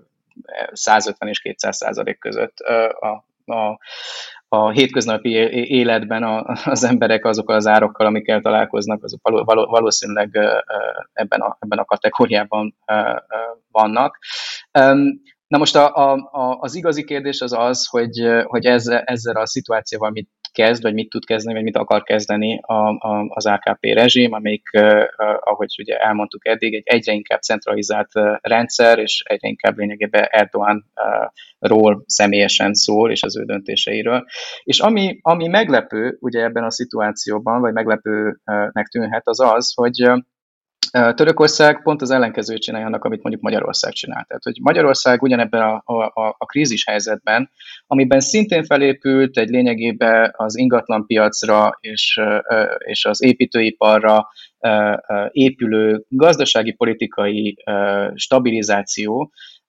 amikor beüt a krak, akkor Magyarországon ugye az MNB az elkezd kamatokat emelni, és és előre látható, hogy mindenféle megszorítással próbálja majd a kormány menteni a menthetőt. Tehát lényegében egy... Meg ennek nincs hatása, tehát hogy égeti a valutatartalékot és emelgeti a kamatokat, de hogy a forint árfolyamán ez nem látszik meg. Igen, hát az, az más kérdés, hogy, hogy, hogy, hogy mit, tud ezzel, mit tud ezzel elérni, de hogy, de hogy amit, amit lehet látni Magyarországon az az, hogy, hogy inkább egy, tehát hogy, hogy egy visszatérés a, a, az ortodox gazdaságpolitikához az, ami a, a mostani periódus fémjelzi, tehát hogy egy ilyen szituációban, amiben brutálisan magas a, a, az infláció és a, a, a, forint ugye nagyon gyorsan veszít az értékéből, ebben azt csinálja a, a jegybank, amit egyébként a, a tankönyvekben szoktak tanítani, tehát elkezd kamatokat emelni. Hogy és egyébként ennek és egyébként, és egyébként ez, egyébként ez nem működik, valószínűleg nem fogja tudni megmenteni a forintot hosszú távon ezáltal, de, de ezt teszi. Törökországban viszont nem. És ez az, ami szerintem érdekes, tehát hogy egy kicsit, kicsit erről beszélni, hogy miért nem. Törökországban miközben ennyire hihetetlenül brutálisan erős az infláció, aközben az alapkamatot a Erdoğan nem hajlandó felemelni. Na most az alapkamat egyébként elég magas, tehát 10, 14%-on van, de a, ugye, hogyha ebbe beleszámítjuk az inflációt, akkor való, valójában a reálkamat az iszonyatosan alacsony. És, és a kérdés az az, hogy miért nem? Miért nem akar Törökországban kamatokat emelni? És az egyik interpretáció, ami szintén a, a, a sajtóban, a világ sajtóban meg szokott jelenni, az az, hogy Erdoğan őrült. És van egy furcsa elképzelése, a, ami egy személyes őrülete, ami arról szól, hogy szerinte a, a magas kamatlábak generálják az inflációt, és hogy ez egy, ez egy nagyon furcsa, ezoterikus dolog, ami az ő fejében van, de hogy lényegében erre lehet visszavezetni ezt a, a, a, a, a, a monetáris politikát. A, ami valószínűbb szerintem az az, hogy, hogy a társadalmi bázisa, vagy a politikai bázisa a rezsimének, az, mint láttuk, egyre, egyre szűkül. Tehát, hogy miközben a 2000-es években képes volt a különböző szociálpolitikákon keresztül, amiket az előbb említettünk, például a lakásépítések, amiket a Toki csinált, és a, gazdasági elit, elitet is egy, egyszerre ki tudta elégíteni, egy felívelő globális tehát hogy, egy olyan, egy olyan periódusban, amikor a, a globális likviditás az, az megtalálta Törökországot, ahol, uh, ahol uh, jól tudott uh, bekapcsolódni ebbe az építőipar és, és, és ingatlan piacba. A, a, a, a mostani periódusban a, azt lehet látni, hogy ugye ez az elképesztően brutális infláció, ez, e, e, ez minden török háztartást érint. És nyilvánvalóan ezek az emberek, ezek, e, ezeket nagyon tehát hogy nagyon, nagyon érzékenyen érinti az, hogy egyik napról a másikra egész egyszerűen nem tudnak, nem tudják kifizetni a számláikat, nem tudnak alapvető fogyasztási cikkeket megvásárolni. És ebben a, ebben a szituációban mégsem az a legfontosabb Erdoánnak, hogy ezeket az embereknek, vagy az ő érdeküket próbálja szem előtt tartani, tehát nem érdekelt abban, hogy a lírát megmentse, hanem abban érdekelt, hogy a kamatlábakat alacsony szinten tartsa. És emögött valószínűleg az van, hogy ebben a, az, a, az egyre inkább a autokratikus rendszerben a, az utolsó bázisa, akiket megpróbál fenntartani, azok pont azok a KKV-k, akiknek nagyon fontos az, hogy, hogy relatív olcsón tudjanak hozzájutni hitelekhez. De bármit, um, hogyha tényleg 100%-os az infláció, akkor nem mindegy, hogy 14% az a kamat, vagy 20 vagy 25. Nem, nem, hát a, a, nem az a kérdés, hogy, hogy 14-20, hanem az, hogy, hogy a, a, a jegybank az milyen uh, szignálokat ad. Tehát, hogy a, a, a, mindenki azt várta, és az utóbbi három év az lényegében arról szólt, egyébként egy kicsit úgy, mint Magyarországon szintén, hogy nagyon komoly politikai ellentétek voltak a török központi bank és az elnök között. Tehát az elnök pontosan azért cserélt elé négyszer a, központi banknak a vezetőjét, mert mindenki megpróbált volna kamatokat emelni. Ugye Magyarországon szintén ez történik, az MNB már, már egy jó ideje mondja, és nem, nem most kezdődött a, a, a globális inflációs krízis alatt, hanem igazából már 2016 óta próbálja az MNB azt mondani, hogy, hogy, hogy jó, jó ez a, a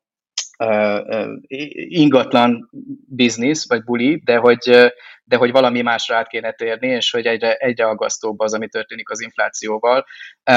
Na most Törökországban ugyanez van, a, a, a központi bank az, és bárki, bárkit raknak a központi banknak a, az élére, mindenkinek ugyanaz az, az a reflex, hogy megpróbálnának emelni a, a, a kamatokon. Amikor, er, amikor ezt meg tudja Erdogan, akkor pedig megjelenik és kirúgja az éppen aktuális vezetőt, és köti az ebet a karóhoz, és azt mondja, hogy, hogy ez az a dolog, amihez nem szabad hozzányúlni.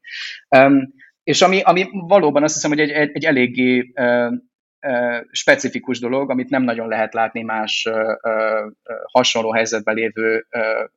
feltörekvő piacon, mert valóban az, hogy, az hogy, hogy az infláció nagyon magas, az egy globális kérdés, az, hogy, hogy, hogy ezzel mit lehet kezdeni, az viszont megint csak különböző megoldásokat szül. És Törökországban ez a, ez a furcsa ragaszkodása a, ahhoz, hogy nem akar emelni a, a, a, a, a politikai vezetés a kamatokon, ez, ez nagyon specifikus. Annyit még hozzáfűznék ehhez a dologhoz, hogy egyébként a, a, a, a magyarázat, amikor ezt meg kell, hogy, meg kell, hogy magyarázza ebben, hogy ezt miért csinálja, azon kívül, hogy van ez a fente, vagy a korábban említett teória, ami szerint ő úgy gondolja, hogy a magas kamatok egyébként szülik a magas inflációt. A, a kicsit racionálisabb magyarázat mögött az az, hogy azt gondolja, hogy annyira tönkre lehet tenni a lírát, hogy valójában a folyófizetése mérleg az helyre billen emiatt, hiszen a török exportok azok versenyképesebbek lesznek, minél, minél rosszabb egyébként a török fizetőeszköz. És azzal szokta ezt a mostani periódust jellemezni, hogy hát igen, ez nagyon fájdalmas, de hogy ez az ára annak, hogy Törökország átálljon végre egy igazi exportvezérelt modellre, amiben majd nem nem csak hát az építés. már meg kellett volna történnie, hiszen ahogy mondtam, kettőről 17-re emelkedett mondjuk az euróhoz képest, ami azért Törökországnak egy jelentős kereskedelmi partner az Európai Unió vagy az Eurozóna. Ha a 2 17-re gyengült, és ez nem tette Törökországot egy export weltmeisteré, akkor nem tudom, hogy mi fogja azzá tenni. Igen, hát a, a rezsimnek a, a propagandistai egyébként azzal szokták védeni a, a mostani helyzetet vagy szituációt, hogy valóban a, a folyófizetési mérleg még mindig deficitben van, de ez a magas energiaimportárak miatt van, ami egyébként, hogyha egyébként azt, az, azt kivágná az ember, akkor azt lehet látni, hogy a török, török exportkapacitások azok, azok egyébként nőnek azzal párhuzamosan, hogy mennyire romlik a török fizetőeszköz. fizetni a török cégeknek a hitelét, mert ugye itt van egy csomó lakossági hitel is, egy van egy csomó török eh, céges hitel, amit valakinek valaha vissza kéne fizetnie. Még ezt el tudom képzelni, hogy az állam átvállalja, de akkor meg államcsőd lesz. Igen, hát ami, ami egyre, egyre bonyolultabb ebbe az egész szituációba, és ami tényleg inkább, inkább ennek az egész AKP rezsimnek a végét festi előre, az a, a, az egyre brutálisabb beavatkozása a, a, az államnak a magánszektorba. Ugye most itt arról van szó, hogy hogy lehet megmenteni a lirát úgy, hogy, hogy közben a Erdoğan nem akar kamatlábakat emelni, és erre, a, amit eddig kitalált, az az, hogy lényegében a privát szférától próbálja elvenni a devizatartalékokat. Tehát most áprilisban volt egy, volt egy új törvény, amelyik arról szólt, hogy az exportáló cégeknek a 40% devizaeszközeit lényegében kénytelenek lírára átváltani, és most, most júniusban, azt hiszem, hogy 25-e körül, pedig bejelentette a bankfelügyeleti szerv, ahogy azok a, azok a cégek, amelyek 895 ezer dollár fölött vannak devizatartalékaik, ez, e, ezek, ezek a cégek, cégek kénytelenek szintén átváltani a devizájukat lírára. Hát lényegében... Na, a magyar politikusoknak. Igen, tehát hogy, a, hogy lényegében itt arról van szó, hogy, a, hogy a, a, egyrészt a háztartásoknak, másrészt pedig a cégeknek a deviza megtakarításait vagy eszközeit próbálja átvenni, vagy nem próbálja, nem konkrétan veszi át erőnek erejével az állam, azért, hogy megpróbálja ebből lényegében a lira árfolyamát meg, meg, megtámogatni. Egy olyan szituációban, ahol egyébként ugye égeti el minden nap a, a, az állam a devizatartalékát, azért mert megpróbálja, megpróbálja fenntartani a, a, a lirát teljesen esélytelenül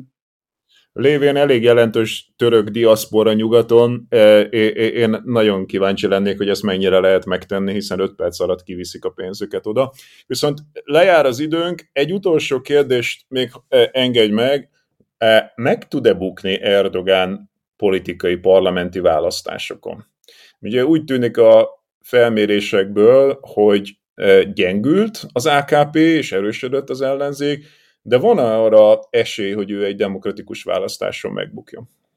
Igen, hát ez a nagy kérdés, amit a millió dolláros kérdés, amit senki nem tud megválaszolni. Minden esetre jövőre, 2023-ban lesznek választások újra, és a mostani szituációban egész egyszerűen nagyon nehéz elképzelni, hogy hogy, hogy tudná demokratikus keretek között úgy, hogy nincsen teljesen manipulálva a választás, hogy tudná ezt az AKP átvészelni, hiszen megint csak a mostani inflációs krízis és a, a, a lirának az összeomlása az lényegében mindenkit érint, aki uh, lirába kapja a fizetését, és ezek az emberek, ezek még akkor is, hogyha eddig nagyon elkötelezetten hittek Erdoánba, hogyha nem tudják kifizetni a gázszámlát, akkor lehet, hogy átgondolják, hogy meddig hajlandóak erre a, erre a politikai vezetésre szavazni vagy voksolni. Úgyhogy a, a, ami, ami kivonal, körvonalazódik, az inkább egy olyan rezsim, amelyik az előre menekülést választja, és amit mondtam az előbb arról, hogy, hogy kinek az érdekeit prior, priorizálja. Tehát egy mostani szituációban látható, hogy nem a, a, a, a háztartásoknak a, az egzisztenciális problémáival foglalkozik, hanem azzal, hogy azt a, a szűk klientúrát próbálja fenntartani az olcsó kamatokkal, a, amelyektől lényegében várja azt, hogy, hogy hatalmon tudja maradni. Tehát, hogy ez az autoriter eszkaláció, amiben a eszkalációs folyamat, ami elkezdődött 2013-ban, ez egyre, egyre inkább radikalizálódik, és és az is látszik, hogy a demokratikus támogatottsága ennek a rendszernek az pedig hihetetlenül gyorsan apad, apad el, és és nem nagyon elképzelhető, hogy, hogy még nagyobb autoriter beavatkozások nélkül hogy tudna fennmaradni ez a, ez a rendszer, mind gazdaságilag, mind politikailag. Rendben. Még eszembe jutott az, hogy megkérdezem még egyszer, hogy akkor mi a párhuzama az Orbán és az Erdogán eset között, de azt hiszem, hogy aki ezt a beszélgetést végighallgatta, az, az azért ki tudta ebből hámozni, hogy mik a, mik a párhuzamok és mik a különbségek, és azt gondolom, hogy ha valaki egy 1 óra 45 perces beszélgetést végighallgatott, akkor e, már eleve megköszönjük a türelmét, és nem fogjuk még azzal terhelni, hogy valami fajta ilyen összegzést teszünk, akkor inkább azt gondolom, hogy akkor megköszönném Karas Dávidnak, a CEU kutatójának. Köszi szépen, Dávid! Köszi szépen a lehetőséget. Köszönöm szépen én is. E, nagyon köszönjük a hallgatóknak is, hogy egy óra 45 percen keresztül hallgattak minket, ahogy Törökországról beszélgettünk.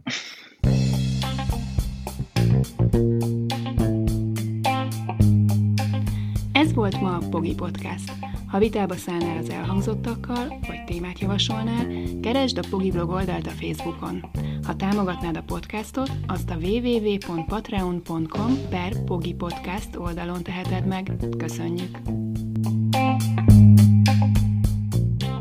Ez a műsor a Béton közösség tagja.